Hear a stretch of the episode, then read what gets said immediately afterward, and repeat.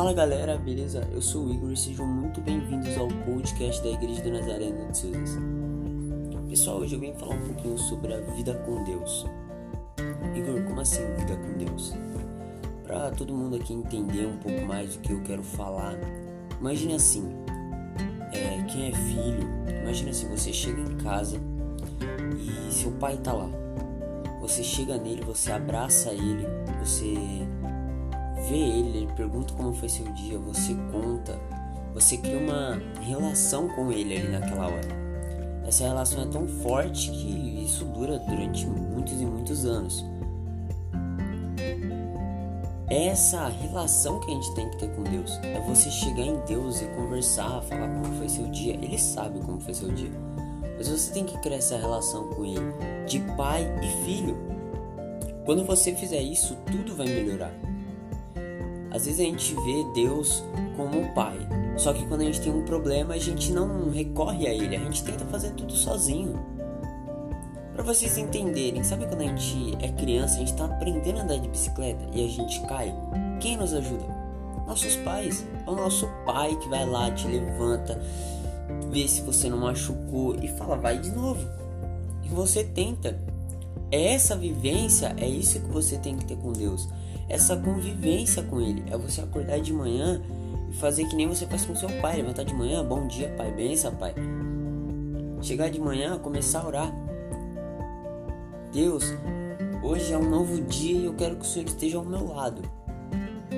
Quero que o Senhor também esteja à frente, cuidando do meu caminho. Chega à noite, Deus, muito obrigado pelo que o Senhor fez durante todo o meu dia, pelos livramentos, pelas bênçãos. Muito obrigado. Tenha essa convivência com Ele. Coloque Deus como seu Pai, porque Ele é. Quando a gente vai em 1 João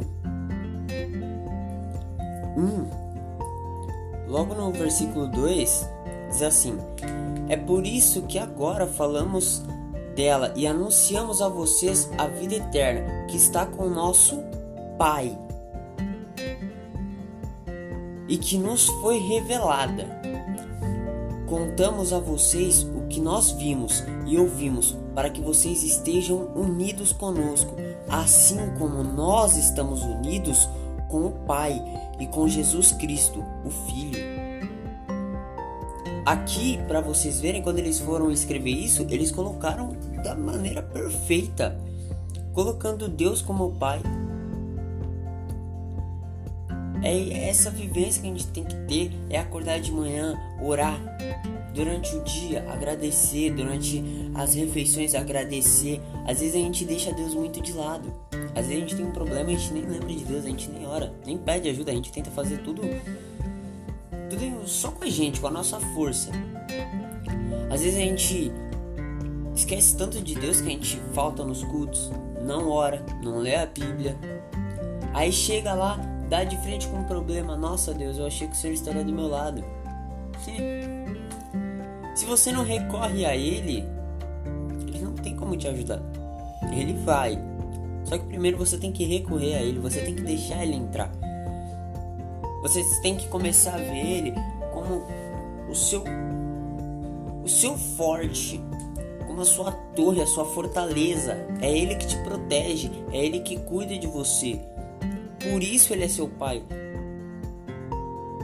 A Bíblia, em diversas vezes, quando alguém vai orar ou quando alguém vai falar sobre ele, diz o Pai que está nos céus.